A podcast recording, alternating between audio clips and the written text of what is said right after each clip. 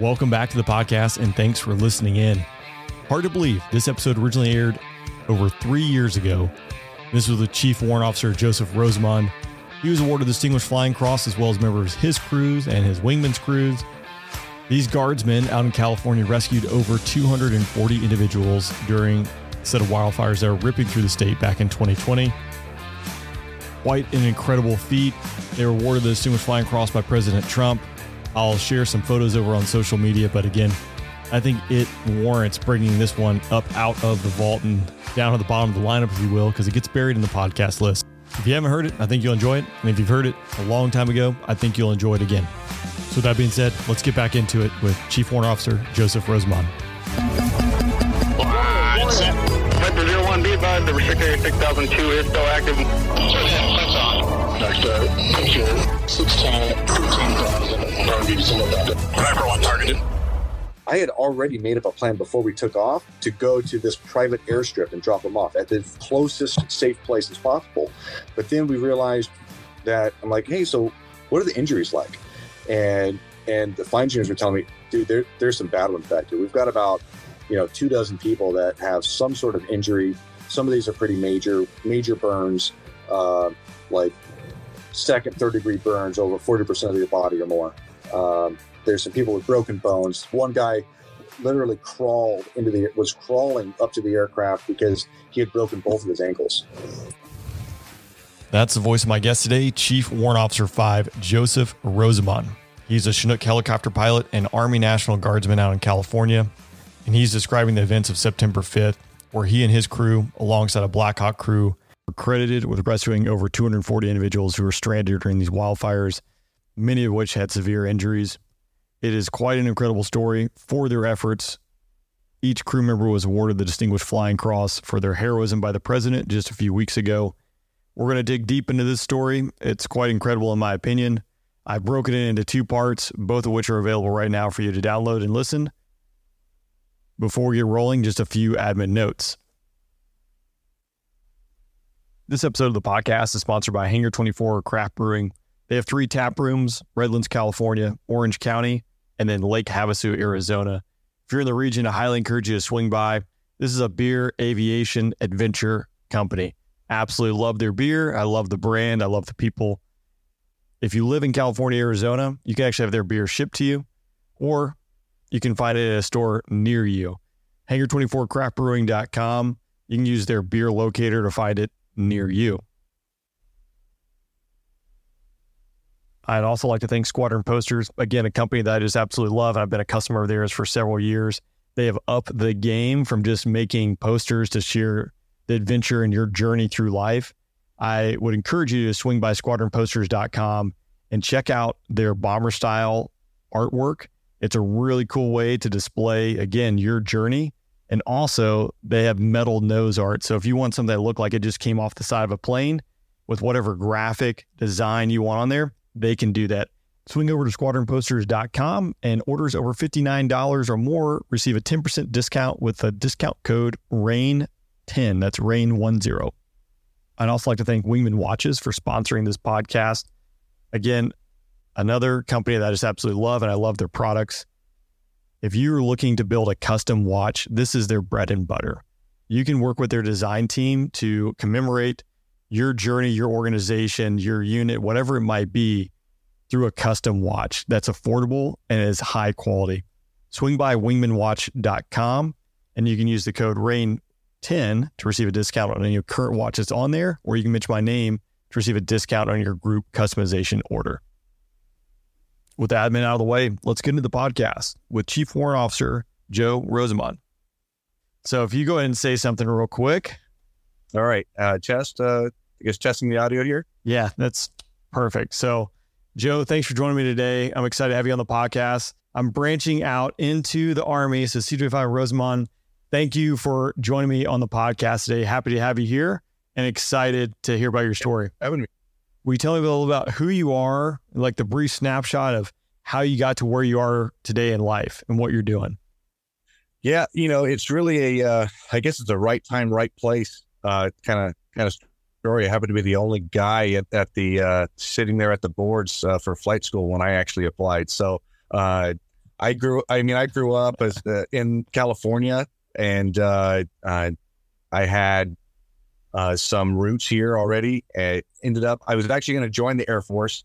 Uh, called the recruiter out of high school. They never called me back. Uh, apparently, they didn't like my senior uh, grades. But uh, uh, so the army, the, the army recruiter called me back, you know, and I'm like, hey, I want to go fly. I've, I've always wanted to go fly, you know, and and uh, goes, well, you know, I can't get you into flight school, but I can. We can get you near the people that that can affect that, right? So ended up taking uh, taking an MOS that put me in ops, you know, and and uh, uh, and immediately started working on on that flight packet and got it done pretty quickly and and uh, and they had a shortfall course for me. So they uh, I went to the board. They were like, "Can you leave in a week and a half?" I'm like, "Yeah, I am single. I have nothing to do. Yeah, I'll leave in a week and a half. Done. You know? Yeah, no, no joke, right? yeah. So yeah, um, I mean, yeah, I grew up. I was a I was a Boy Scout. I, I'd always had my parents that were uh, uh, pushing me to do to do things and make goals and make these small smaller goals to reach bigger ones. You know, and and that was one of the steps uh, uh, to to accomplish what I wanted. You know, what I wanted to do. And now you're a California guardsman flying Yep. CH 47s to Chinook. Have you been doing that your entire career? Yeah. So uh, right out of flight school, I got the Chinook transition. Uh, I've been flying Chinooks the whole time. I did get qualified in the Lakota uh, a few years back when I was a, a battalion level dude. Never really progressed in it though. Um, they keep asking me, but uh, I, at the time I was also wing ratings, uh, catching up on all that. Uh, so I fly around that that uh, that Cessna, that real fast Cessna. You know? yeah, just screaming. Yeah, because you know, like everybody else pre-COVID, we, you know, we were all looking at the airlines. You know, Yep.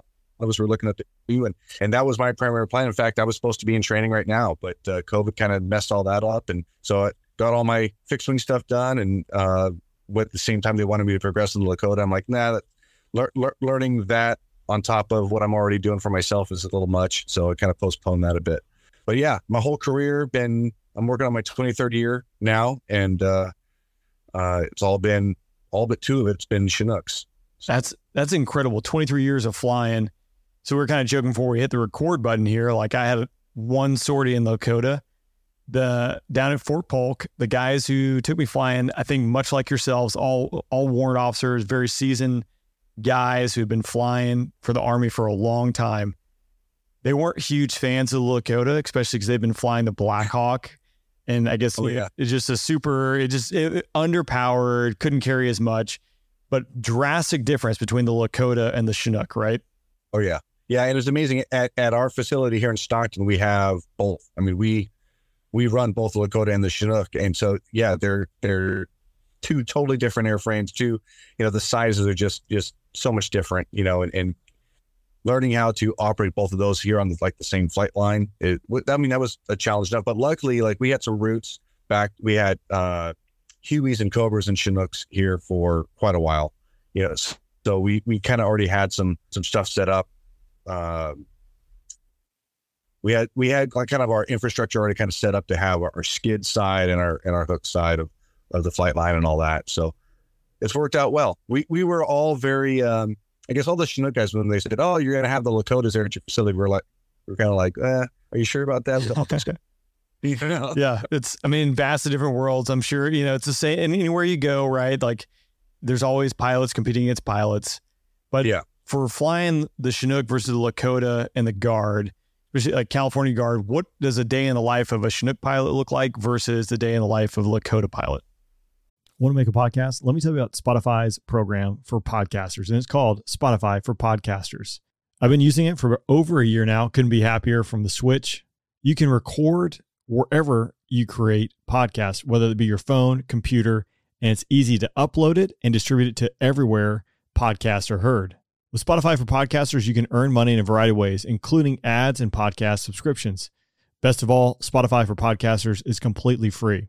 So launch your podcast today. Get started with Spotify for Podcasters. Go to www.spotify.com backslash podcasters to get started. Level up your listening with Bose Quiet Comfort Ultra earbuds and headphones. With immersive sound and world class noise cancellation for a not so silent night. Visit Bose.com slash Spotify to shop sound that's more than a present. So, um, there, there actually is uh, quite a bit of difference there. We, uh, the Chinook guys typically, I mean, one, uh, California, I think, has one of the best training areas, uh, especially for helicopters and what we do in general. I mean, we've got the mountains that go all the way up to, you know, 10, 12,000 feet in our training area. We've got in the other direction, we've got uh, coastal stuff and Southern California, we've got desert. You know, we've got every topographic type of uh, uh, area in, California that we can go train at, which is great. And so uh, the Chinook guys will typically uh, we'll go out to the east to the Sierras, and uh, and because of the quality of that training area, it's really nice that we can go out and do what we think is just normal. We're going to go out and pick up a sling load. We're going to go do some slope landings, do some terrain flight. And we just think it's normal, but it really is pretty spectacular in the, the amount of training you get. And I really saw that uh, come to uh, come to light when we had our first deployment in 2003. That was right after the the kickoff of the war, you know, and and uh, the unit had not been deployed since like Vietnam, you know, and and all these Vietnam dudes were jumping ship because they'd already done their tours, right? And and so, and you we realized pretty quickly how our training area really helped us prepare and get ready for what we were going to see overseas. And then once again, oh wait, when we did our Afghan deployment, we were already comfortable in the mountains, whereas some a lot of other units weren't, you know, and and the Chinook's kind of made for the mountains, and, and we knew how to operate it in the in those uh, in that environment. So it made it really, uh, really easy to do that. And so that having that ability to just change, like, oh, we're going to go to the desert. Well, uh, let's go to the desert training area, and we'll go, we'll go do some dust landings out there. Um, it really helped out. And being that we all just felt it was normal, that's what we do every week. We go out to the mountains, do some terrain flight, pick up a, a cement block or two, you know, and uh, do it do it under goggles, you know, and and it's beautiful training area. You know, you, you get halfway done, stop at Tahoe for dinner, and then goggle up, come back, type of thing, and it's just uh, it's really awesome to be able to do all that. You know, and we have a we've got some class Bs near us, some class Charlies that are near us, you know, and and and you can really get this um uh, uh I get this this broadening of your skills as a pilot. You're not just stuck on a range going around the post, you know, every single day. We, we can branch out and do a bunch of different things. Um, and, and the Lakota guys, they get to do the same stuff. They, I mean, they don't do sling loads as much as we do. I mean, they're not made for that and they just have a different mission.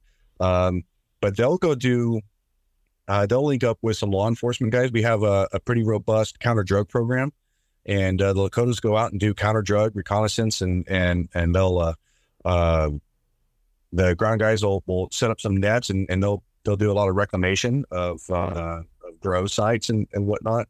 Um, and then they also have like the, the law enforcement type of thing. They, we've got the night sun, some FLIR on them, and they'll uh, they'll go out and support local agencies and, and that sort of thing. And um, really unique on this on this last uh, fire that we're on. They put they got these uh, uh, LRAD like large, huge speakers, and they stuck them inside the cabin of the Lakota, and they were just those speakers are they're really used for like crowd control. Yeah. Turn them up really loud and, and, like make it a really annoying sound and do some like right control stuff.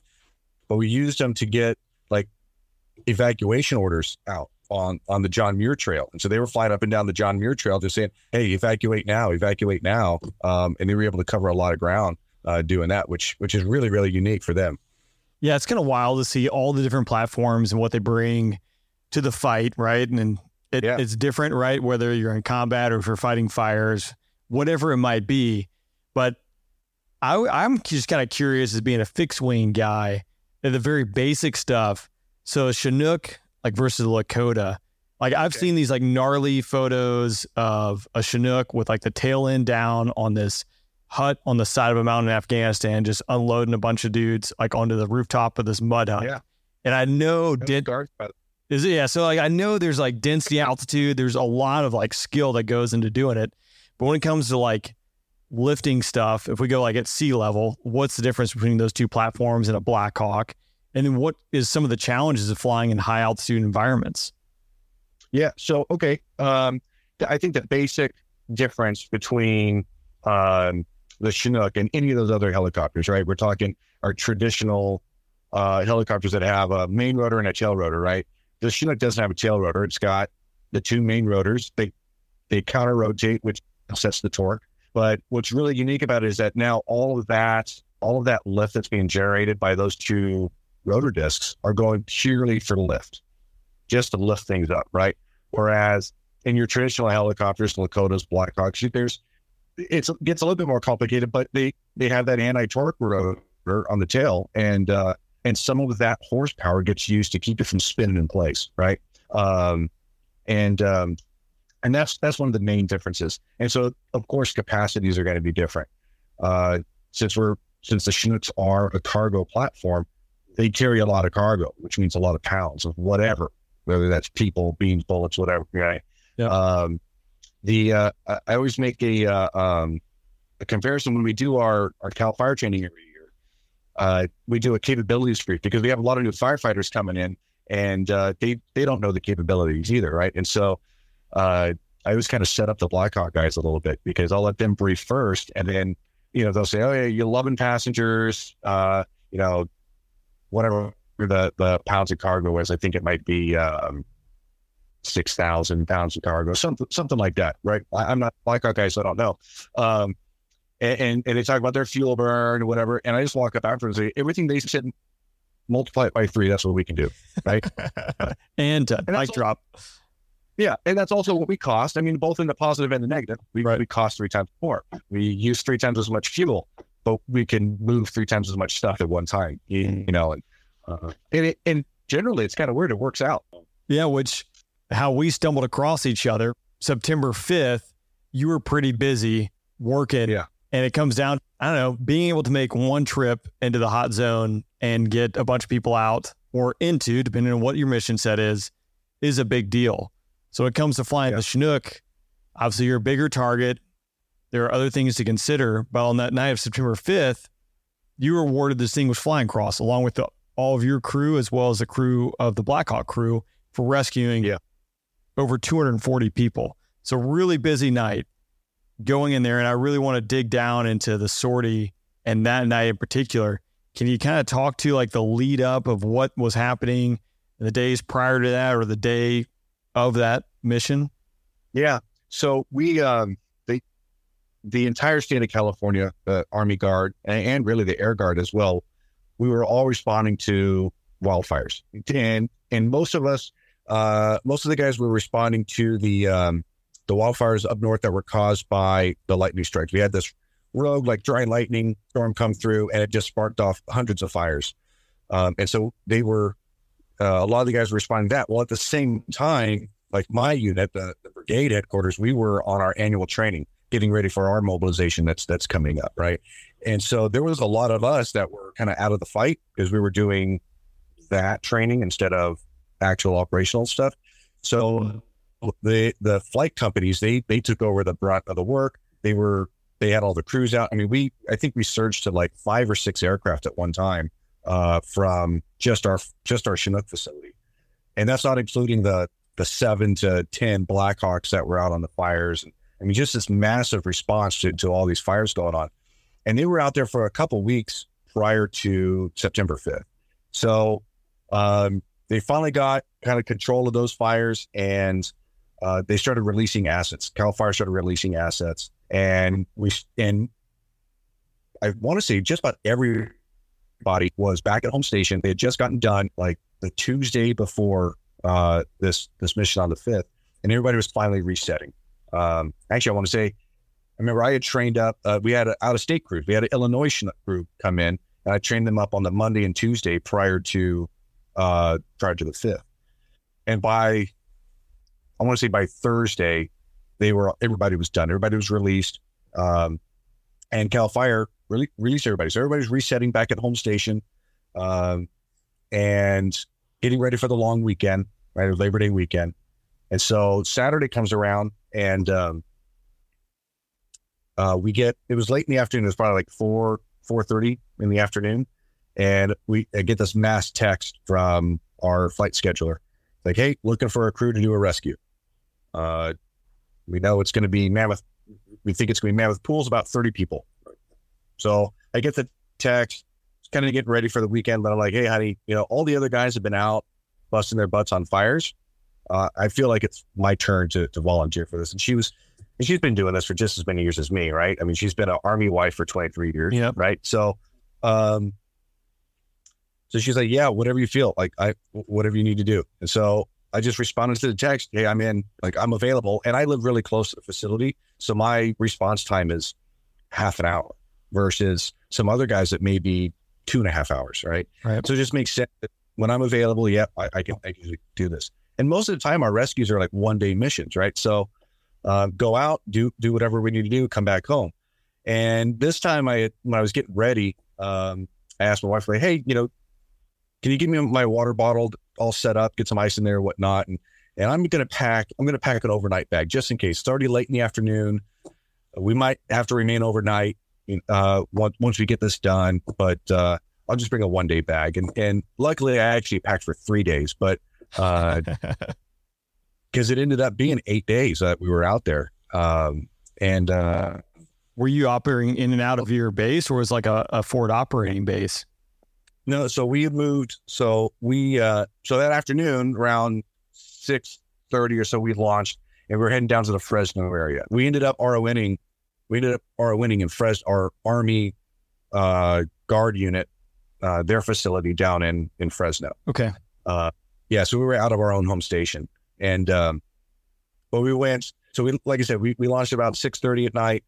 Uh, it was about an hour flight, uh, hour and ten minutes to get down to the to the location, and uh, and we got the word, hey, just there was a lot of talk about, okay, are we going to go to Fresno and stage, or are we going to go directly to the incident? And the decision finally came that we're going to go directly to the incident, and this is right as we're getting ready to take off. Uh, so we get the text, even though I'm not supposed to be using my phone in the aircraft, right? We, we call it we call it MFD six. Right. Yeah. We've got five MFDs in, but that's like the stat SATCOM, that's the everything, right? That's gonna give you the most information.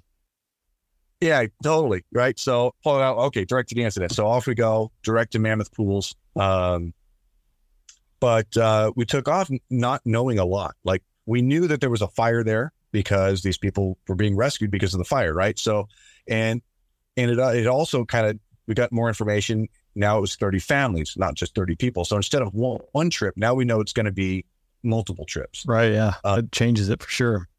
Yeah, had no idea that the Blackhawk was coming at this time. So we're doing some mental math in our head. We're like, okay, 120 ish people. It's going to be four trips. Yeah, this is going to be a long night. So we were kind of prepared for that. But we didn't know any of the frequencies for the fire, for the the TFR or the um, the fire traffic area. So, but luckily, our our training that we did with Cal Fire, I'm I've done about 15 fire seasons in my career, so I, I'm pretty familiar with what we need to know.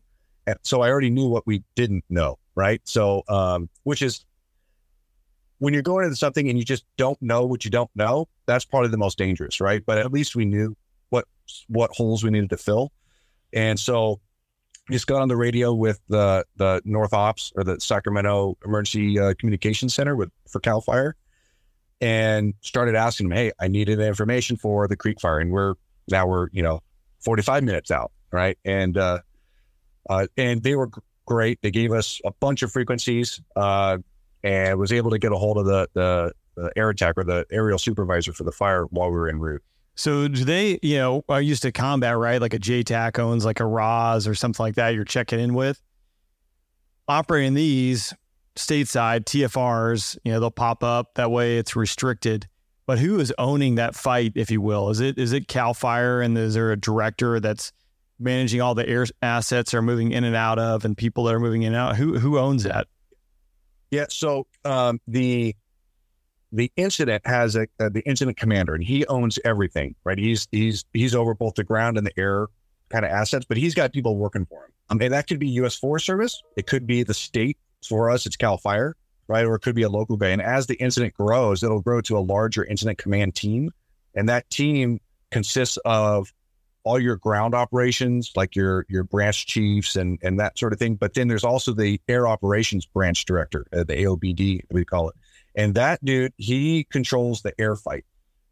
He puts in uh, an aerial supervisor, an ASM, uh, and there and that's a usually like a uh, uh, a Bronco or like OV10 or or some somebody in a in a fixed wing airplane above the entire incident, and he's controlling what we call the fire traffic area, or the FTA. Um, and we call his call sign is, is usually like the incident name, like this was the Creek fire, be the Creek air attack. Um, Gotcha. so he's the guy who's controlling the in and out, clearing people in.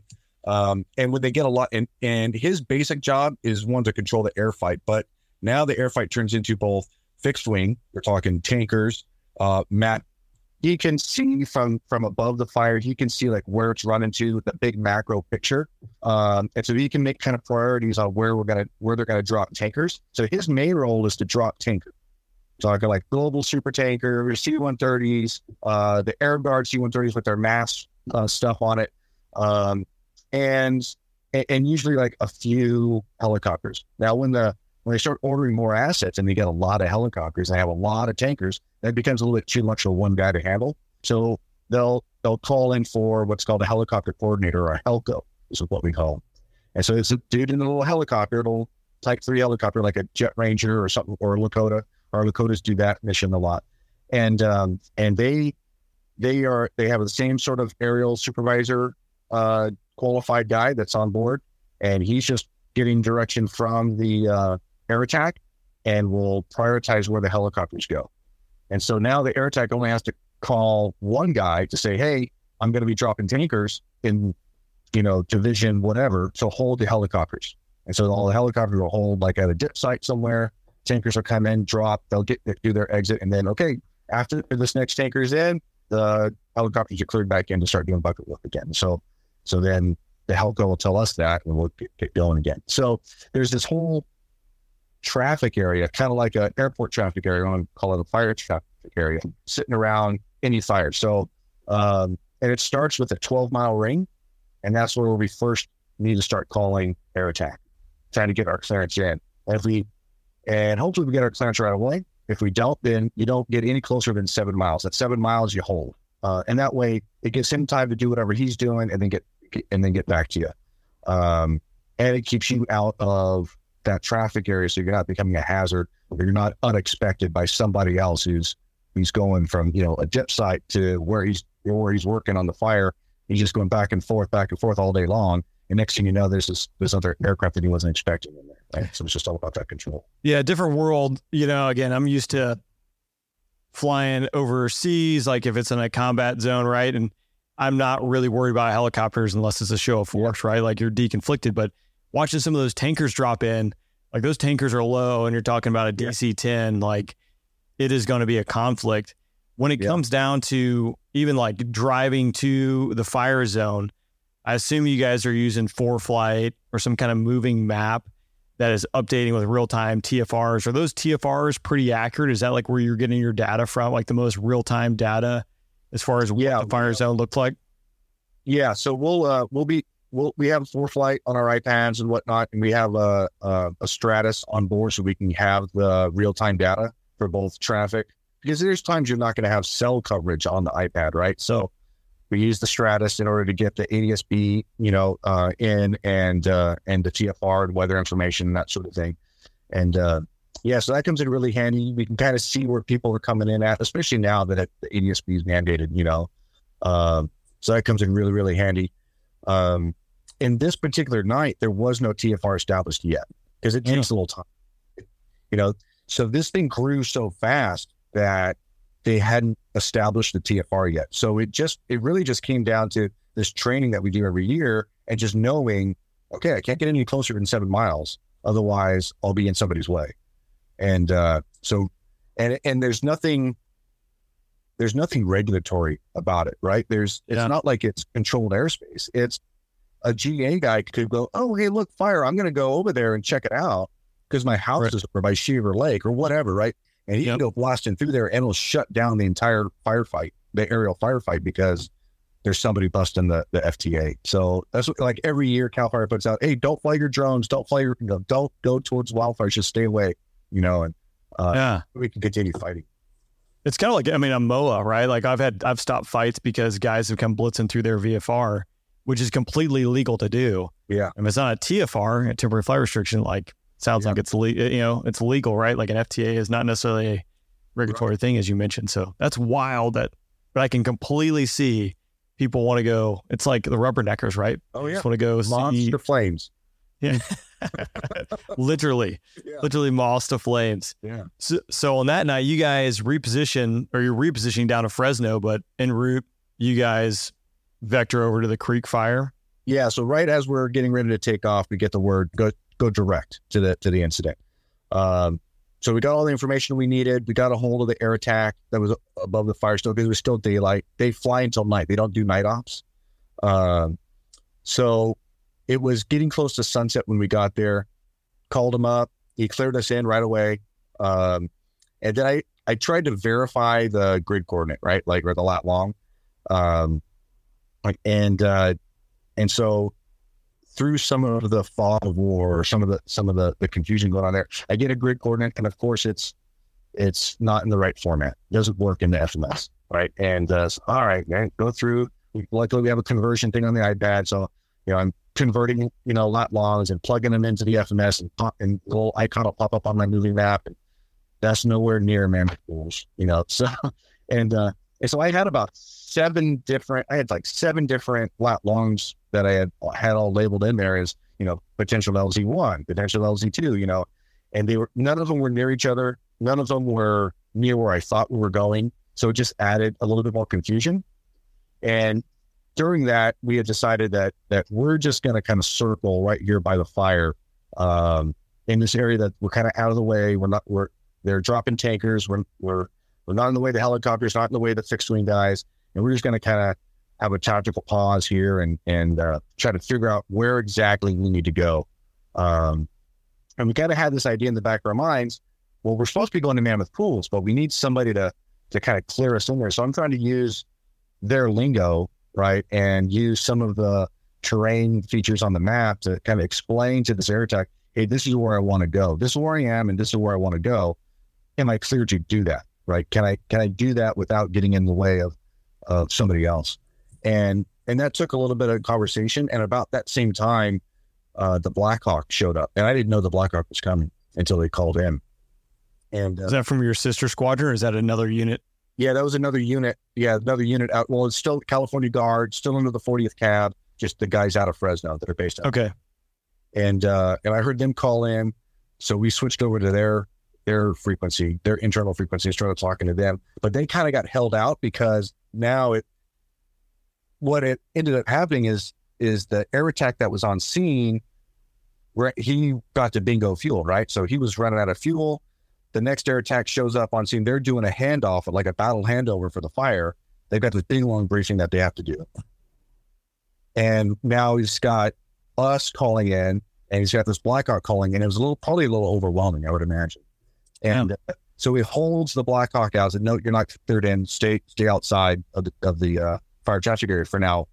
And um, while he figures out what I need, um, so I'm asking him a bunch of questions, and I'm sure he didn't have the information. He's just trying to do the best he can, you know. And um, eventually, what ends up happening is all the tankers finish dropping, all the helicopters leave because it's nighttime and everybody's at cutoff. They call it cutoffs, like half hour after sunset.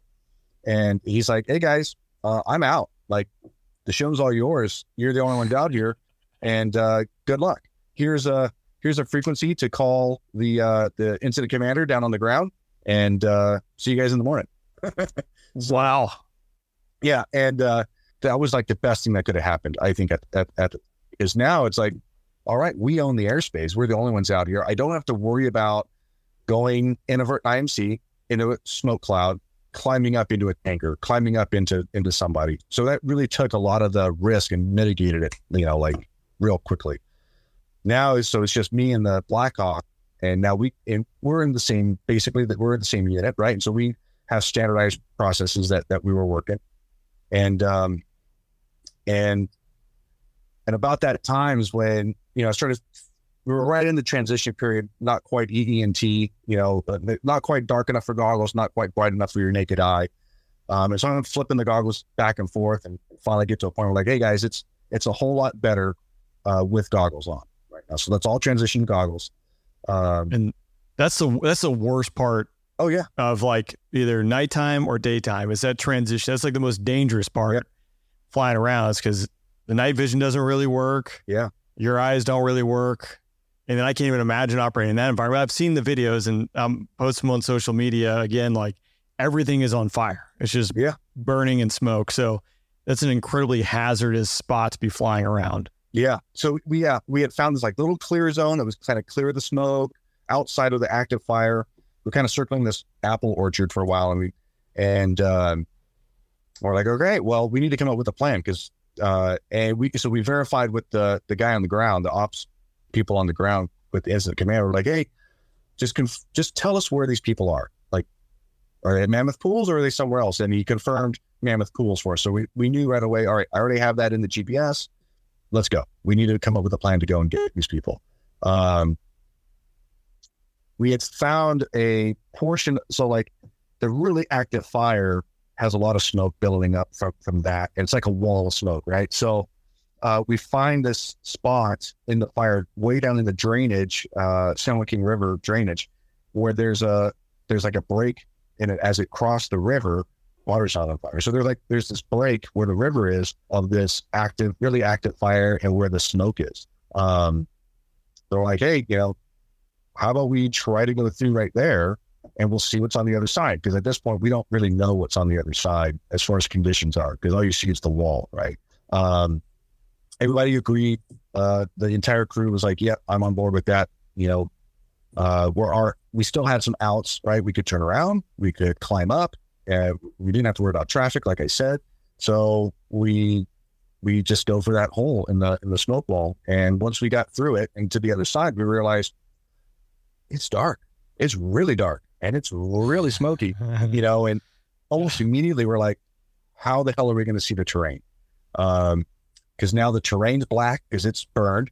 Uh, it's dark, and uh, and pretty quickly after that that initial like oh my god kind of moment, um, we started making out like oh hey look like all these trees are still on fire, all these bushes, all this vegetation still on fire, and you can see some of the videos out there, some of the pictures that have been, been posted around where it looks like just stars, you know, stars on the night sky, and they but they were fires illuminating this terrain, and uh, and that's really how we were able to see the terrain. There, we would like it was so dark that it was you know hand in front of your face, not seeing anything dark, but these little spot fires were were kind of outlining the contours for us.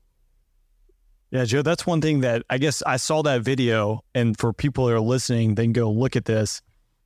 That perspective right there to me, like, is mind boggling because when I saw that video, I'm like, oh, everything is on fire. Obviously, it's a bad spot. But I've been flying around at night, like over water where you can't tell if it's a boat or if it's stars. Curing, like, for you to say the only way we could find out it was terrain is because it was burning, right? The, all those little fires, like, again, for those listening, like it's an incredibly hazardous spot to be flying around.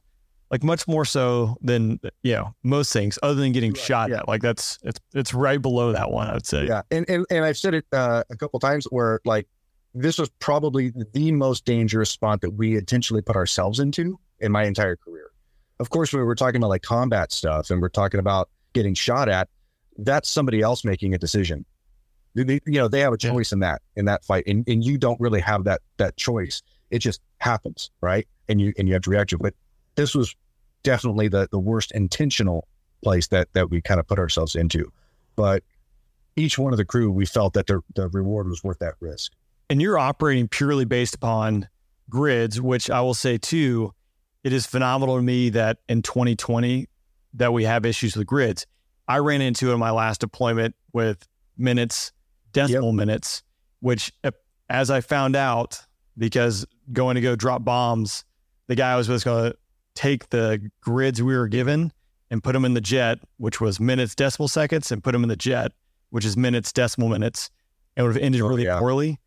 And after this whole rabbit trail, come to find out that no U.S. fighter uses minutes, decimal seconds like we're given the grids in uh, from the strike planners.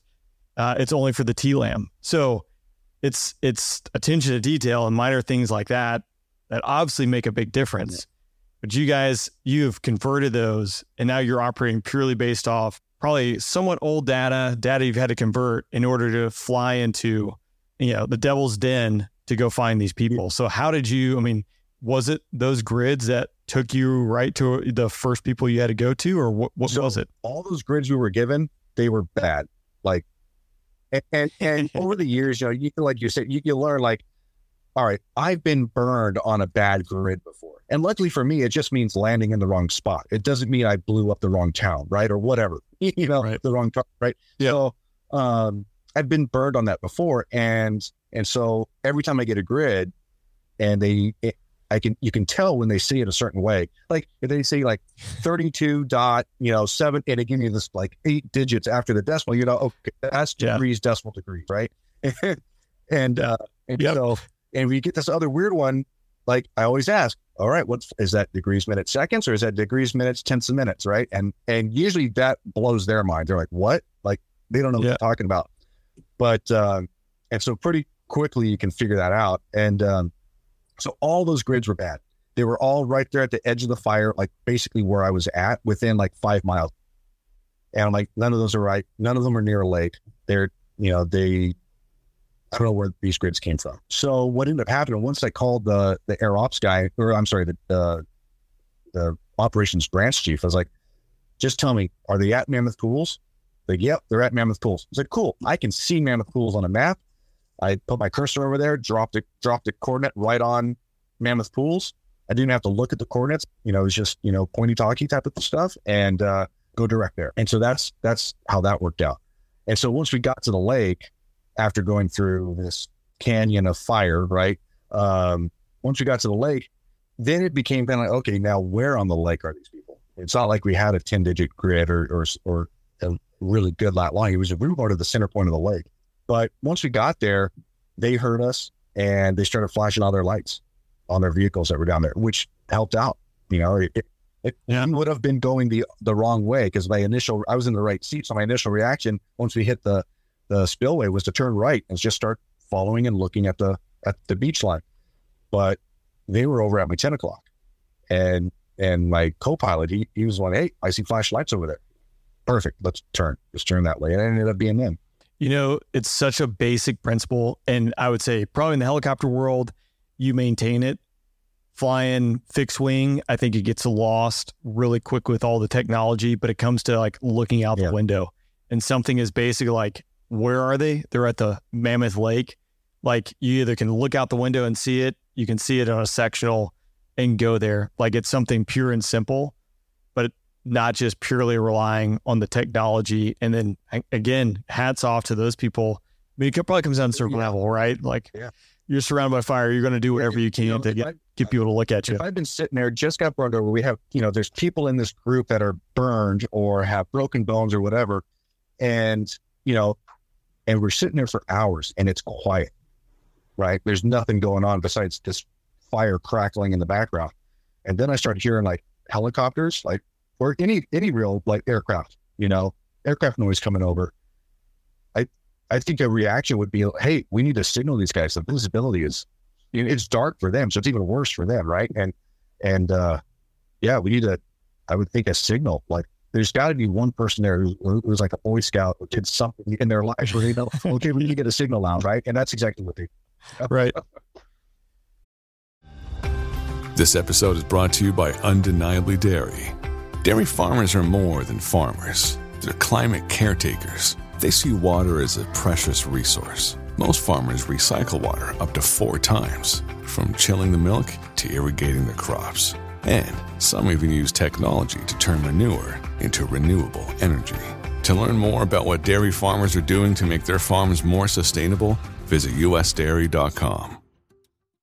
So go, going in there, yeah, obviously you find them. And now the next step, I would imagine, is finding a good LZ. There's probably a lot of threats. I know you do it day in and day out. Again, it's probably like putting on your pants to go to work. But for most of us, I mean, you're going in there at night. I know you do have NVGs, but there's smoke. Like you don't know if there's power lines to all these other Yeah. threats. So was that the next step, finding a good LZ? And what did you have to Uh, do? It was kind of difficult, but it happened really quick. Um, and you bring up the power lines. That was we did see some power lines that crossed the valley we were flying down on the sectional. And so, you know, the ones that, that show up on sectional are the big ones, right? And so um, that for a moment was actually a really, uh, a really scary moment because we realized that on the black background, we wouldn't be able to see the, the, the lines or the poles. There's zero contrast, right? So they were basically invisible. Um, but we did see the powerhouse down the river that they went to. So, so that be, that became the pole, right? We always in the helicopter world, you know, wires are a thing, right? And so we we Yeah. we always cross at a pole because you know that if you cross over the pole of a wire, there's not going to be anything above it. Mm. If you try to cross between the poles, you know, you could see the sag of the main power lines, but you may not see the tension line that runs straight across, right? So you, Yeah. there's nothing taller than there's not going to not going to be anything sticking out above the poles. So we cross at the poles. Well, that power plant ended up. We knew that these lines are running down to the valley floor to this power plant, and we so we knew that's basically our pole. Uh, so we flew as high as we could with you know the smoke above us over that power plant, and then once we didn't hit them on the other side, we were like, okay, we're clear, you know. so Problems I've never had. Yeah. So so yeah, we got through that, and uh, and once we got to the LZ, well, then you know we get to the dam, and I'm thinking, well, you know, a lot of dams are used as as power as well, but uh, Yeah. the some of the cues for that kind of weren't there. We we didn't see lights, we didn't see uh, buildings, we didn't see um, uh, even on the sectional there was no like power lines going to the dam area where this hydroelectric plant might be. So um, so we kind of determined that there's probably if there are wires, they're they're the smaller like telephone pole road wires, and we're we're not that low right now, you know, and and so that that risk kind of was mitigated, I thought. But then comes into like finding a good spot to land, right? I mean, not familiar with that area, but I imagine there's not a whole lot of like flat open Yeah, I mean, these are these are basically bowls in the mountains that just collect the water, right? So nothing's flat. Um, tree anywhere that would be flat is full of trees. Um, it was a campsite and and, and whatnot, but um, and the water level, eh, I could almost immediately tell that the water we're in a drought. The water level's down, and so you can see like the tree line and where the water line was was a good forty feet, and it was extremely steep there. And so we we basically um, kind of come to a hover, really slow, maybe, maybe like 20 knots, kind of hover around and kind of see the group of people, see where their vehicles are. Um, and we're just trying to pick out spots. And we're all like, all four of us in the aircraft are like, hey, what about there? What about there? Uh, no, I don't really like that. Well, what if we turn sideways and it's more of a cross thing or 45 degrees on it? And it's kind of a complex slope so that it's not too much in, in either direction. And, and like, well, no, I, that, that, I'm looking at this water line thing and like, that's probably more of a cliff than a slope. You know, we don't really want to land there. And uh, so we kind of just circle the people, uh, keeping them out the front of the aircraft and we're over the water and just kind of circle around. And that's when we see the boat ramp. Almost immediately, we're all kind of like, that's the spot. We know that's cement. Uh, and so we know it's going to be at least the same slope the whole time. Um, we're not going to have to worry about some sort of cliff where the water's been for, you know, decades and just eroding away the, the, the ground. Um, and there was on that ramp, there was a little bit of a wider spot about a third of the way down. Uh, so we're like, okay, that's where we're going to put the back of the aircraft right there. Is that gives us the, the most rotor clearance uh, from the trees and anything else. And it just so happened that that boat ramp was, or the launch ramp was, you know, kind of in the right spot. It was it was far enough away from the people that weren't gonna uh, like blow them around with our rotor wash. weren't going to cause any uh, extra hazard to them. Um, but at the same time, wasn't so far away that anybody who was injured was going to take an excessive amount of time to get to the air. So we uh, briefed it real quick and we we set up for, for the landing. The guys in the back are doing their job exactly like they're supposed to. They're they're saying, "Hey, this is going to be an upslope landing. You know, upslope gear, your forward gear, and uh, uh, just just like we've trained in our mountain training area, right? And uh, so all that training kind of came back as muscle memory. And as we're assessing it on on doing the low recon on the short final, we're like, hey, this is probably going to become a brownout landing just because of the amount of dust and the sand that's on the beach, right? And uh, the the F model Chinook is awesome because at a flick of a button, I have one button on the on the thrust or the collective, we call it a thrust. but one button on there, I move it down, left, and up, and I can let go, and the aircraft will come to a hover and just hold it. It's all uh, the INUs, uh, you know, inertial uh, altitude hold and uh, inertial. Right, they figure it all out, and they keep you in one spot. You know, and and so what ends up happening is we we just do this normal approach. We have all these modes armed uh, and ready to go. Uh, the altitude hold is armed, but it's disengaged when we have the trigger on the collective pull uh, because because that's how we tell it. No, I want to move. I want to move something, and uh, and so it was just kind of standing by in the background. And then, sure enough, as soon as that dust hits the forward cabin, the guys are calling it. They're hey, dust is forming. Dust is mid cabin. Dust is coming up to the forward cabin. Uh, that's when we transition inside, and our our MFD has a uh, at 30 knots. It switches from a normal HSD or compass card, you know, or HSI basically, Okay. changes from that to a hover display where uh, we have a vector, like a velocity vector that's shooting out and just a, a compass tape. And so we can see our velocity vector, we can see our bank angles and all this other stuff. Um, and it really helps with hovering. So we transition inside. I let go of basically everything. The aircraft starts coming to, uh, it starts to slow down on its own, comes to a hover. The symbology kind of changes when it's all, we call it all locked up, when all three axes uh, are, are locked up. And symbology, like, hey, we're all locked up. And and that's when the guys in the back start going to work. I can't see anything out front. The guys in the back are like, okay, I need you to come forward 10 and left three. And so start, you know, pushing forward a little bit, get that velocity vector to move a little bit. And they call it down to zero. And when it's at zero, they when we're over the spot and they're like, all right, you clear down. Jeez. With this, like you again, like you guys are approaching over the water into the boat ramp, right? Boat ramp, concrete or boat launch, I Yeah. should say. And the plan, obviously, you're touching down on all your wheels. It's not like hovering back gate, uh, back ramps open, right? Oh, yeah. It's not like a two wheel landing. Okay. Yeah. So touching down, but still like not seeing anything going in there. What kind of like even space do you need for a Chinook? Like in my mind, I'm worried about like the random like pier pole or whatever that, you know, is sticking out there. Like how much space do you need to put that So down? the, the rotor is, I mean, we're basically 100 feet long and 60 feet wide, right? And that's from rotor tip to rotor tip. So a little bit more than that.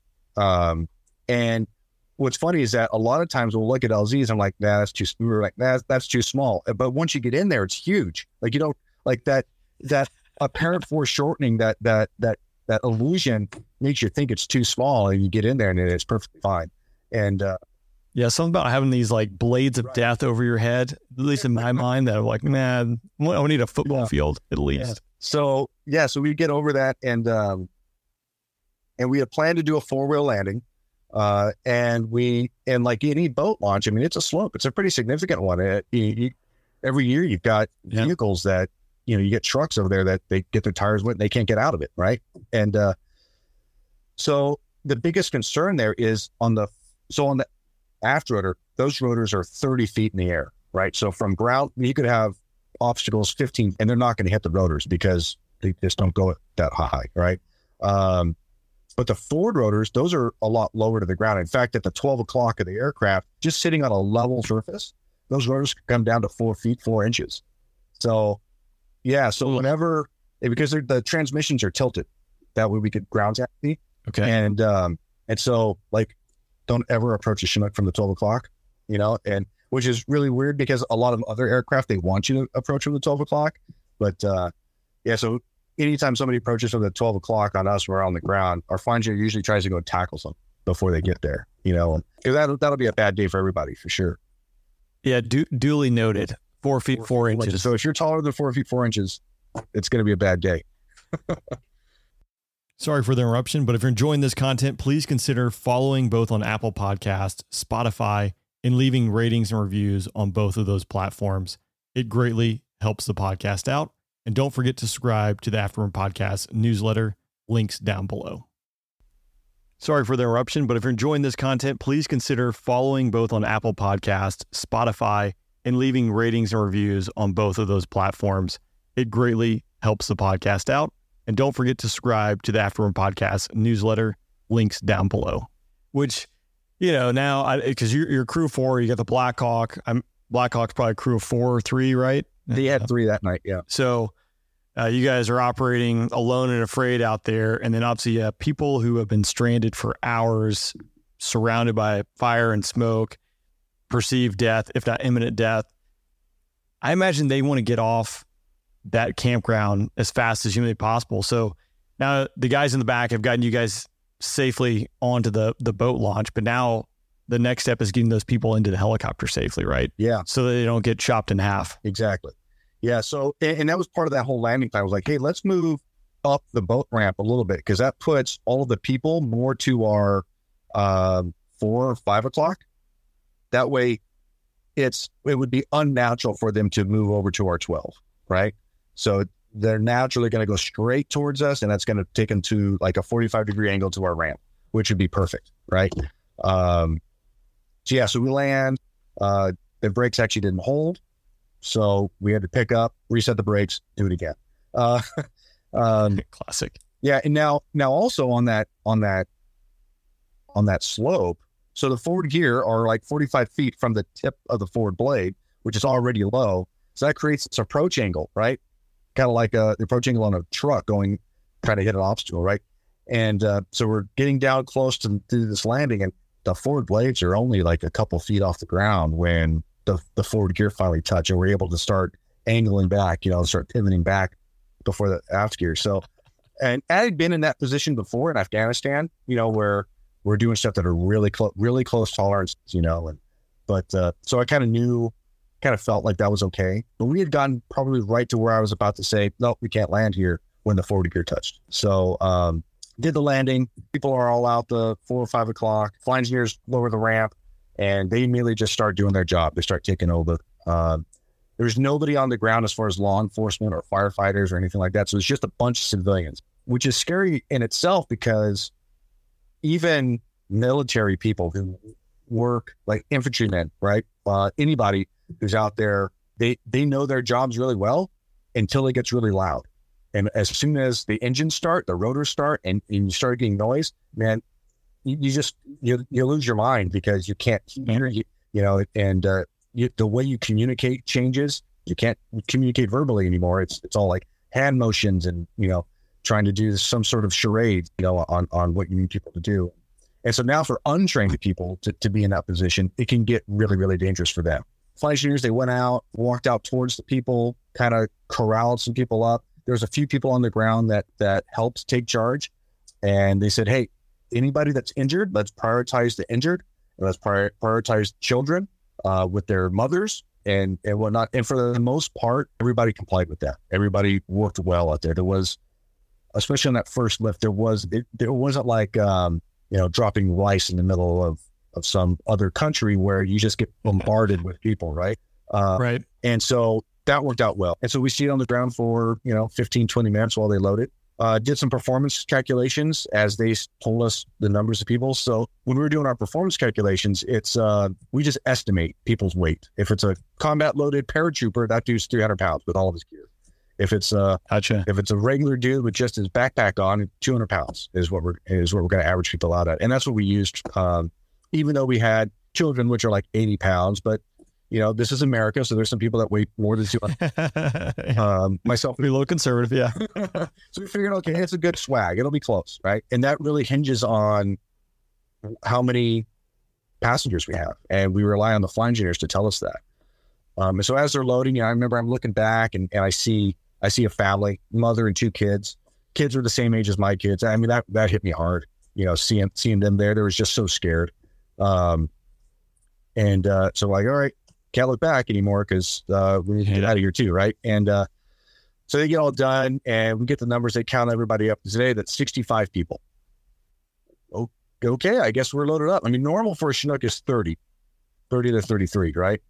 That's wild, yeah. We did the math, came out with the weight, plugged the weight into the uh, the performance uh, computers on board. It spit out a hover power that we uh, torque for for our hover power, and it was within it was below the maximums that we could use, and so we were all right. We're good. Um, did it before takeoff and took off, no problems. It was heavy, uh, but it wasn't it wasn't undoable. It wasn't bad, you know. It, and uh, and uh, and so then we went out the same way that we came in through the through the same valley. the Blackhawk was waiting behind us, and uh, so we kind of came up with a plan as we were sitting there in the LZ, and he's like, "Hey, I'm I'm right behind you. When you come out, you just go left, and then then I'll go land right where you were." And uh, so that worked out well. How far out did you take him? I mean, how, how long of a flight was it to get him to safety? So that was the other part. So we get out of the fire area, out of the smoke, and then thinking, you know, I had already made up a plan before we took off to go to this private airstrip and drop them off at the closest safe place as possible. But then we realized that I'm like, hey, so what are the injuries like? And and the flight engineers are telling me, dude, there there's some bad ones back here. We've got about you know two dozen people that have some sort of injury. Some of these are pretty major, major burns, second, third degree burns over 40% of your body or more. There's some people with broken bones. One guy literally crawled into the was crawling up to the aircraft because he had broken both of his ankles while he was Dang. running away from the fire. So so we uh, kind of made the decision that all right, these people are going to need a higher level of care than just an ambulance sitting at a private airstrip in the middle of the forest, right? So we we just went straight back to Fresno. I was familiar with Fresno. We knew it's a big city. They have a lot of EMS, um, and basically just thinking, okay, I need to get to a level two or something like that, you know, to uh, get these people their help. And it was a, I want to say it was a like a 19 minute flight when we finally hit direct Fresno. 19 minutes, and we just went as fast as we could. But the important part is that we nobody knew we were coming, right? And we were out in the middle of the mountains, and so we got back on with the Cal Fire operations chief uh, that we had talked to earlier in the night. We're like, hey, I need you to coordinate with Fresno and let them know that they've got about they've got 65 people. Uh, half a dozen of them are have moderate to severe injuries, um, and we need as many first responders at Fresno Airport as possible. Um, and so he started that coordination. We uh, made that same redundant call to our own operations when we got within radio contact with them. Um, and then we did another redundant call of, of the same nature with approach control, their, their ATC, as we were going in. Like, hey, seriously, we need everybody. We need everybody there because we're bringing in 65. The Blackhawks picking up more. I don't know how many more, and there's more people there. So this is going to be a quite a quite a night. Yeah. So for any hospital to take you know 100 people in in, in the matter of an hour, it, that's a lot. You know, for them. Well, I mean, this ties into obviously everything you guys did that night, awarded the DFC for. Uh, obviously, a lot of heroic actions, but it even comes down to it. It seems simple, but driving 19 minutes to Fresno versus the private airstrip. Again, I don't know that terrain, but I imagine had you touched down and dropped those people off, that would have been a 12 hour recovery Oh yeah. with one or two ambulances like running up the mountain to get these people. Yeah. So a, a drastic difference in driving to you know a spot that's just a little bit further away via helicopter, a lot further away Yeah. via ambulance or car. So things like that come with years of experience, and obviously in the end meant the difference between life and death for some of those people, I'm sure. And for most of those people, a lot of discomfort and getting to a spot where they can start healing and getting to Yeah. back to a normal life. So Yeah. like hats off because again, like that's it's a very complex problem just flying around in that environment, let alone now dealing with like, you know, hey, you're meant to fly Chinooks, right? But Yeah.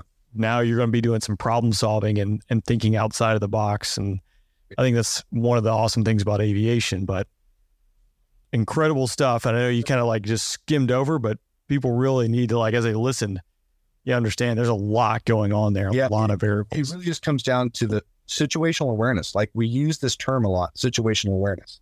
But what does it really mean? And and it could mean just knowing where you are in your little piece of airspace, or it could mean, you know, what's my job? What's my team's job right now? Well, what's the job of the units to the left and right of me?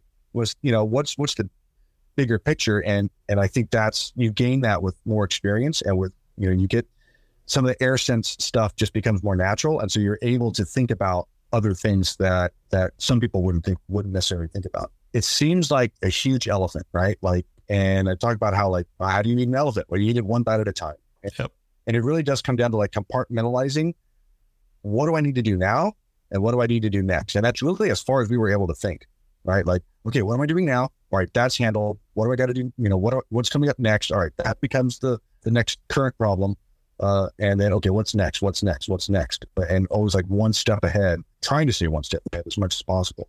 And I think that's what really helped everybody kind of get through all that and, and deal with all these different things that just seem like such a mountain to overcome. And I got to give hats off to the crew as well. Like this wasn't just me. I mean, I'm the one here talking, but it was each and every one of them filling each other's Right. gaps, right? Like I wasn't perfect for sure that night. And Brady, he he filled in my gaps. He was he was the coverage there to to cross monitor me. Um, and vice versa. There was some experience that I brought to the table he wouldn't have thought of, and there was some experiences that he's had that kind of allowed him to see where I was maybe making a mistake or going down a road that wasn't going to work out. And the Flyers are doing the same thing. They they they picked up portions of this mission that that we would have not thought. You know, Definitely a team effort. Yeah. You guys ended up going back uh, two more times, right? yeah, That night. yeah. So it's- I imagine similar, similar type herring approaches and, and pulling people out of there. Yeah, so the, the the positives. So we ended up approaching from three different directions. So a different direction each time because the winds changed and the, so the smoke was changing. Um, so each approach or each ingress route was different. But once we got to the lake, we were familiar with it, right? And we knew where we were going to land. We, it was the same landing every single time. More familiar with it, so now there's a lot less unknowns, um, and we can do it a little bit quicker. And uh, on the second trip, the uh, the difference was that we well we had time well, after we dropped off the, the first round of people, uh, we were getting gas, and the Blackhawk came and dropped off their people, and they needed to get gas. And so I was able to finally do a face to face with the other pilot command, and we were able to now instead of doing this hasty like ad hoc type of multi ship mission, now we were able to actually sit down and brief a little bit. Like, all right, what do you? Here's the plan. What do you think we should do? Kind of spitball some ideas off of each other, and it ended up where we decided he was going to go first, and I was going to follow him in, um, because he would take a lot less time on the ground than I would. So I'd rather wait for ten minutes while he's loading than have him wait for forty five minutes while I'm loading. Right. Uh, so we kind of come up with that plan. Um, he had gone initially on the first run, he was following us, but because of the visibility and the smoke, he decided to turn around and he found another way in off from the east. So we were able to brief prior to the second trip, like was, hey, I came in from the east last time. It was it was perfectly fine. Um, went around the column of smoke and it was it was good. It, it wasn't near as hairy as the valley, right? That we were kind of married to at the time. Um, so like, okay, cool, we'll follow you in. So um, we did that. We went around to the east of the fire and came in from the east, found the lake. Um, they landed. We kind of circled around. We checked out a couple more spots. We saw some vehicles on the shoreline, so we checked those out to see if the, if there were people near near those other vehicles while they were loading. And then once they were out, then uh, then we did the same lining as we did before, and the guys went to work again, um, loading people. Of course, now everybody who's on the ground or everybody who's anywhere near the area, they had now heard these helicopters come in, two helicopters. Then they had an hour basically uh, to kind of uh, collect and and uh, and get to this LZ.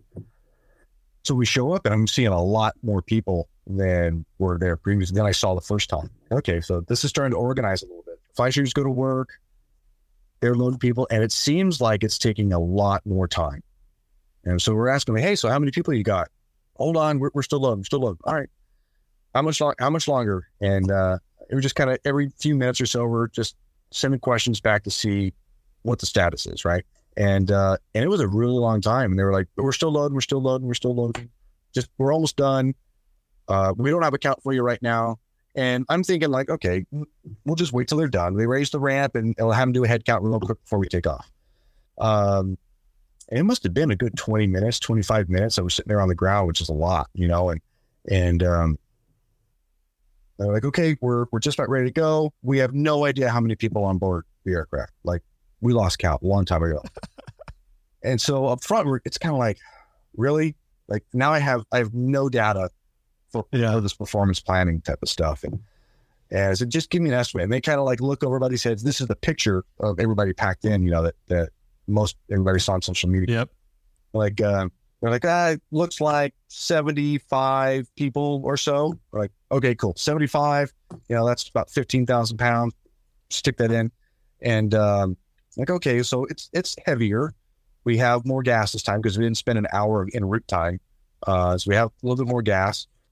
And it's right at our limit. We're like, okay, cool, fifteen thousand pounds. That sticks us at you know about 49, 49, 40, maybe 47, 49,000 pounds, somewhere around there, give or take. Um, our max gross is fifty thousand, by the way. And so we're like, okay, th- this will work. The numbers say we'll be hovering with, you know, 85%. We've got whatever, 100, 100 plus available. Okay, this, is, this should be good. So we got to take off. Now Brady's flying this, this leg and uh, he takes off. And immediately I noticed that, yeah, we're a lot heavier than what these guys said, what we estimated, right? A lot heavier. The whole aircraft is shaking you know, you could feel the blades slat like they're just coned up. So because they what happens you pick up weight, like those rotors are holding all the weight, so they end up coning, coning up. You know, really bad. Ugh. Which These are all terrible things for me to think about. yeah, so it's yeah, it's like like wings are like lo- like wing loading, right? And Yeah. and uh, you know you start thinking about it aerodynamically. If you know where the rotor system's flat, all that lift's going up, but as soon as they start coning, now some of that upward vector's gone. They have more of an inward vectors. It wants to speed up a little bit because you've got this conservation of angular momentum stuff going on, right? There's a lot of drag and and and whatnot, and but this the whole I don't think I've ever felt the aircraft shake like this before, and it's well above. I mean, we're into like 95 uh, torque just to hover this thing because of the angle we were on when when the aircraft lifted up off the ground. It was still in this nose high. It, the the the boat ramp was a 13 degree nose high slope, and so we were still kind of in this nose high attitude when we picked up off the ground. And so the aircraft immediately started like shifting back or or drifting back, and couple that with uh this really aft CG. It took a lot of like forward cyclic in order to level everything out. And when that happened, we ended up pulling, we ended up over torquing a little bit.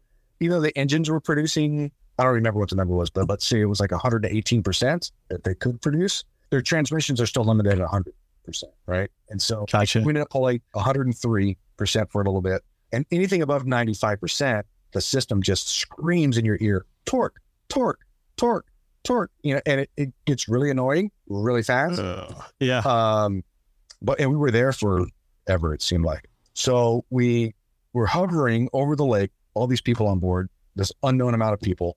And we're like, okay, we got to accelerate because at a helicopter, you've got to outrun your own rotor wash. And once you do that, the rotor system becomes more efficient because now you're operating in clean air rather than dirty air that's moving downward, right?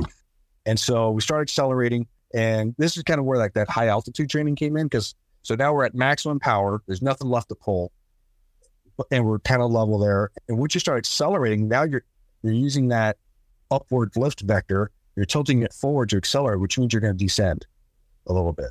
So you descend until you get to ETL or effective translational lift. That's going when you're outrun your rotor wash finally.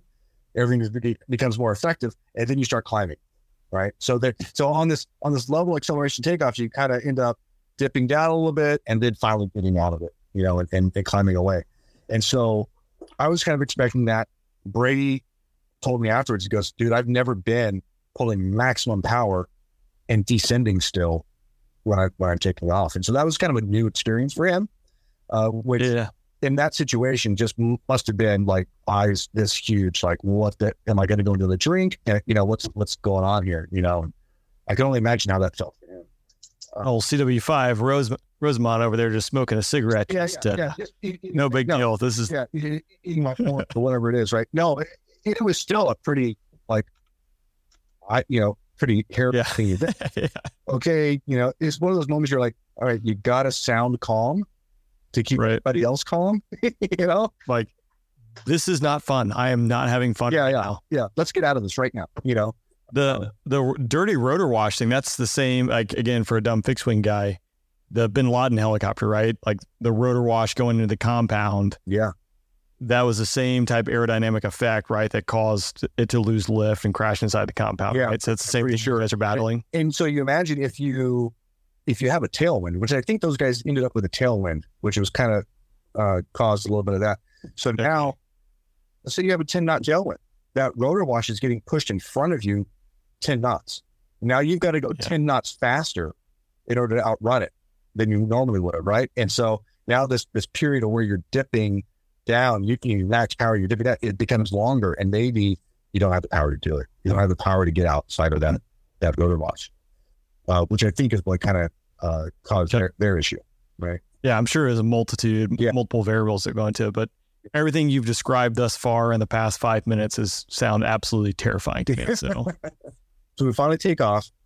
We're, we're getting clear. Uh, we're actually climbing, which is great. The aircraft's still shaking. Um, yeah, that's where you want to be climbing. yeah. And so, um, and I mean, you'll understand this. I mean, to get out of the terrain, you want to climb that, you know, VX or VY, depending on what your, your thing is, right? And we don't have a published VX or VY in, in the aircraft uh, or in the helicopter. Uh, some do. Because you can just you can just hover right and just go above. The Yeah, terrain. but that- that's what, that in I'm kidding. Yeah, well, you could, but that induced drag is so high on the, that end of the Yeah. chart, like it, a lot of drag, and uh, so we have a max rate of climb airspeed, which is basically uh, it's your VY, right? So uh, Okay. that coupled with maximum power applied should give you your best chance. That's that's where the drag's the minimum, right? And whatever the difference is between that point of the drag curve and your power available, right, is is how well you can climb. So it's like the bottom of the bucket, basically, right? Yeah. Okay. Um, and so that speed was 80 knots at that at that weight and those conditions was 80 knots. Um, and it ranges between like 68 knots and 82 knots typically, based on weight and conditions. So we knew, okay, 80 knots, let's shoot for 80 knots. And and Brady, he's not accelerating. He's getting to like 70 knots, and we're only climbing out at like 300 feet per minute, maybe. And, and he's trying to pull more more torque in. I mean, the engines are super hot. We're already at our 10 minute uh, engine temperature limit. And uh, I'm like, dude, we can't pull anymore. You need to get up to 80 knots so that we can actually climb better. And he looks over, he's like, dude, I can't. I can't get to 80 knots because we have another gauge. It's called a cruise guide indicator. And all it does is it measures stress on the rotor systems. It takes the one with the worst amount of stress and sends it to the gauge. Um, and what that is, what that's measuring is the bending forces of the shaft, the vertical shafts that the rotor systems are on. Because if you've ever had one of those um, like little helicopter toys, you, you you do that and it flies up in the air. If you try to Yep. if you try to shoot it in a direction, it'll it'll um, what happens is you've got this retreat this blade that's going with the direction of the moving vessel, right? And so you've got this advancing blade and a retreating blade, and so their velo- their wind velocities going across them are different, right? And so lift equation v squared stuff, you've got more lift happening on that advancing blade than you have on the retreating blade, right? Science. science stuff, right? Um, Yep. So what happens is you get this dissymmetry of lift, but because of, I'm going to sound like a 13W5, I know it, but uh, you get this thing called, you know, uh, phase lag or gyroscopic precession. And so you've got all this lift happening on one side of the rotor system, but it doesn't take effect until 90 degrees later. And so what that ends up happening, it ends up called in this thing called blowback, where the rotor system wants to tilt backward to stop you. And you'll see that on the toy. It'll go forward and then it'll blow back, of stop. And so we overcome that through the blades flapping. They, they're able to hinge. And so they can change the angle of attack as they're going around the rotor disc um, so that it equalizes that that the dissymmetry of lift. Um, but then at a certain point, you have to do that cyclically. And listen, in traditional helicopters, you do that cyclically automatically, right? Through pitch changing uh, using the cyclic. But for us, uh, it doesn't happen until like 70 knots, 60, 70 knots. So the, the automatic system will tilt those things forward. And that's all to reduce the stresses on the transmission shaft, basically. You've got this Okay. 10 foot shaft, but the transmission's here. This, you know, you've got this big long arm where the rotor system is, and it just keeps wanting to push back. And so it starts bending that that that uh, that shaft. And so this indicator measures all that. And that thing was pegged out in the red, and we were only at like 65, 70 knots. I was like, look, man, I can't go any faster. The CGI is in the red already. So we had to slow down. Like, oh, yeah, that's more important than this number I have stuck in my head. So we slow down and we're like at 60 knots, and this thing finally comes down to like middle of the yellow. I'm like, okay, that's a little bit more doable because the last thing I want is for this rotor system just to fall apart, you know, and, and come off. So we don't, yeah, red bad, yellow better. you know, And, uh, And- Spinning blades of death, I tell you. yeah. And we're climbing the whole time. And I'm trying to look for like, okay, when can we make this turn? And next thing you know, we're at we're at eight thousand feet before we, you know, and it's forty degrees out. So that DA is is huge DA number, right? And Yep. um and we finally were able to make the turn so that we can clear the mountains. This was seven, eight minutes uh into this climb, and we're in our 10 minute limit. And so there might have been a couple times where we're like, okay, reduce power real quick. Okay, timer's turned off, turn the timers right back on again. You know, What's a reset? Well, it's out of the li- it's back in limits. Yeah, good to go. nothing says how many times I can be in this limit, you know? Right. Um, and so we, we, we do that and we finally get over this ridge line to where we can now start descending. And as we descend, we can now we're starting to be able to pick up more speed. We're down to like 55 knots in this climb. So we're battling this. So you know, our induced drag is kind of coming up on the on the backside of this power curve, right? Doing this like slow flight stuff, right? And uh um, so we're we're only climbing like two, three hundred feet per minute at a time, which is horribly slow and still got this max power applied, trying to like balance airspeed versus climb uh, performance. Um, and that was the second time where my feelers kind of went off, kind of like, oh boy, I hope this works out. Right. And so that was, that was kind of hair raising for me at that point, thinking, are we going to be able to get over these mountains? Because I really don't want to have to go through that, that valley again, because now the conditions are worse. But it worked out. The aircraft stayed together. It was wonderful. Uh, we, uh, That's a good day. Yeah. Stay together. we started descending into the once we saw Fresno, we started descending uh, into the Fresno Valley. Performance got better. We were able to go a little bit faster and still stay in the green. Um, our uh, uh, power that available started getting better as we descended, got out of the the heat from the fire, right? So the DA was going down pretty significant. And so now we're we're doing uh, we're doing our before landing, right? And one of the and so now because we're going so slow, it that turned into a thirty minute flight. But um, and and we're burning like 4,000 pounds of gas an hour, which is just a huge amount. And we're doing our before lighting. It says performance considerations, check. Oh, well, we don't know. Like, we know what is available, but we don't know how much we weigh. We don't know. We know we took off from with this amount of weight. We took off at 3,300 feet. The airport's at 300 feet, are a little bit cooler. So we know we got better performance, but we really don't know what to expect. So uh, we decide that we were going to attempt to do a roll-on landing.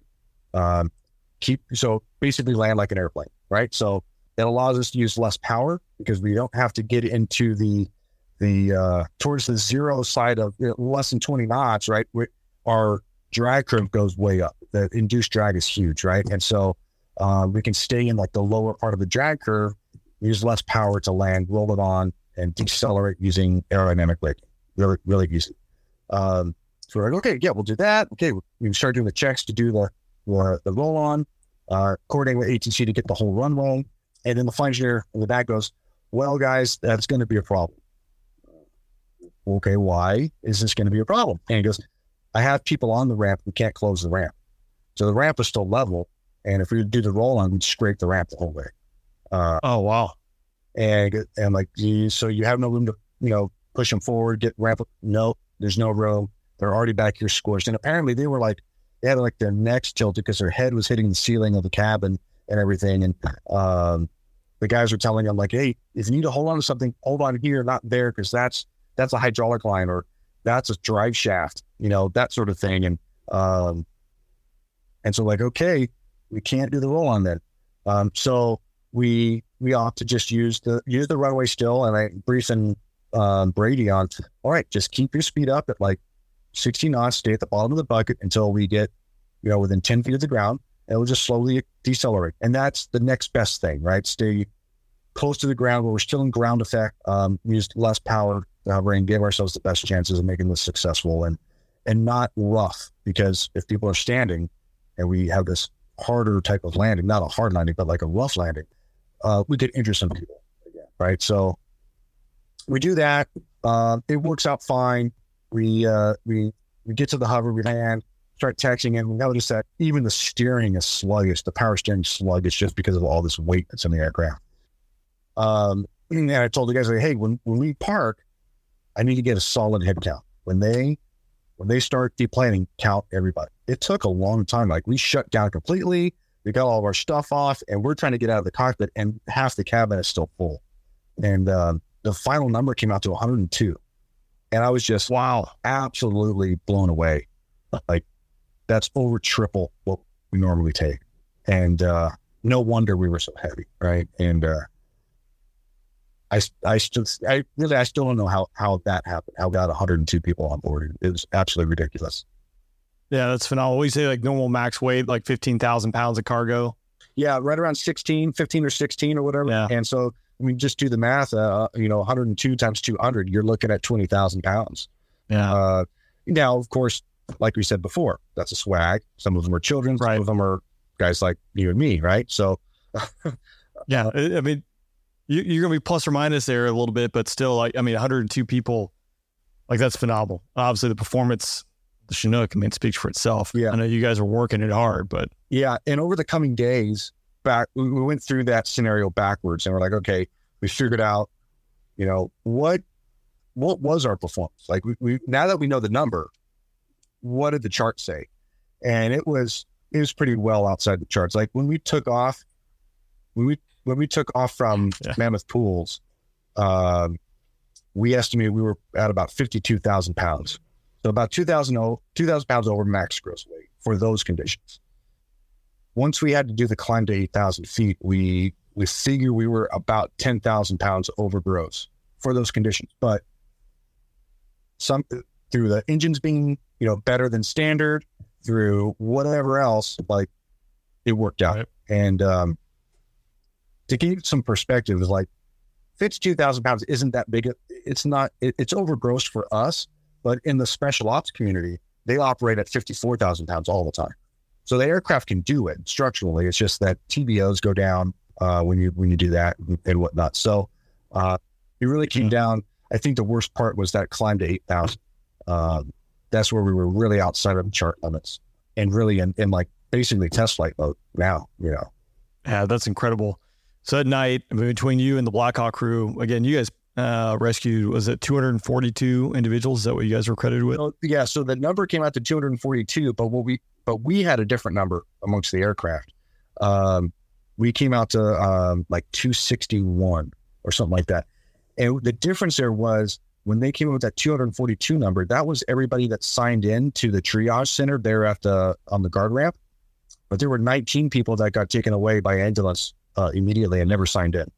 So so when we were like, this is the number I have, this is the number you have. Where's the difference? They realized, oh, it's the people that never signed in. I mean, hats off to you guys. I know you were working really hard. Obviously, it took a lot of guts to go in there. I know no one else was flying. It's nighttime. There's smoke. There's fire.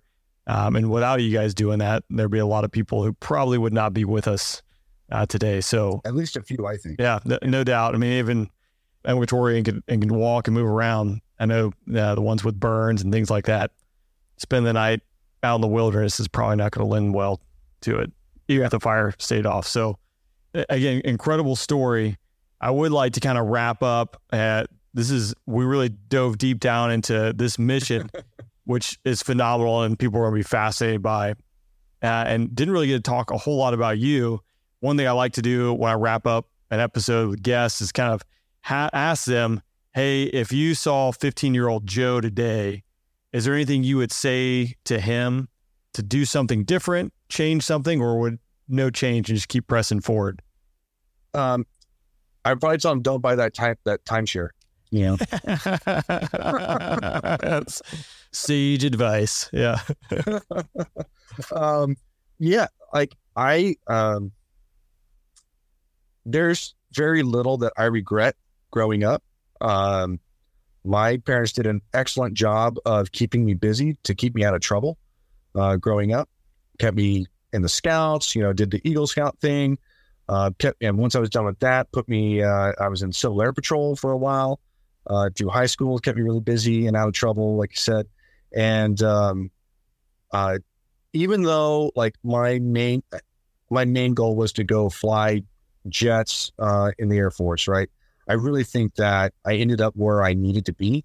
Um, this all, I was like I said, right place at the right time is how we started this whole thing, right? Yep. And I was the first W one that had come back from flight school to this unit uh, in like 20 years, and so of course got hazed and thought it was the worst thing in the world, you know. But that set me apart from my peer group. So my closest peer group was, you know, a year behind me uh, in the unit, and um, that that let me go on this deployment that nobody wanted to go on, uh, but then prove myself enough to get a full time job uh, in the guard. And so I've been I've been here as a federal technician, you know, since 04.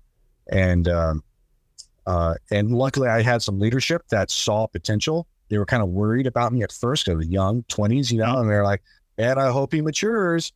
But you know, we'll hire him anyways because you know we think he's got potential, and and uh, uh, and luckily that all worked out.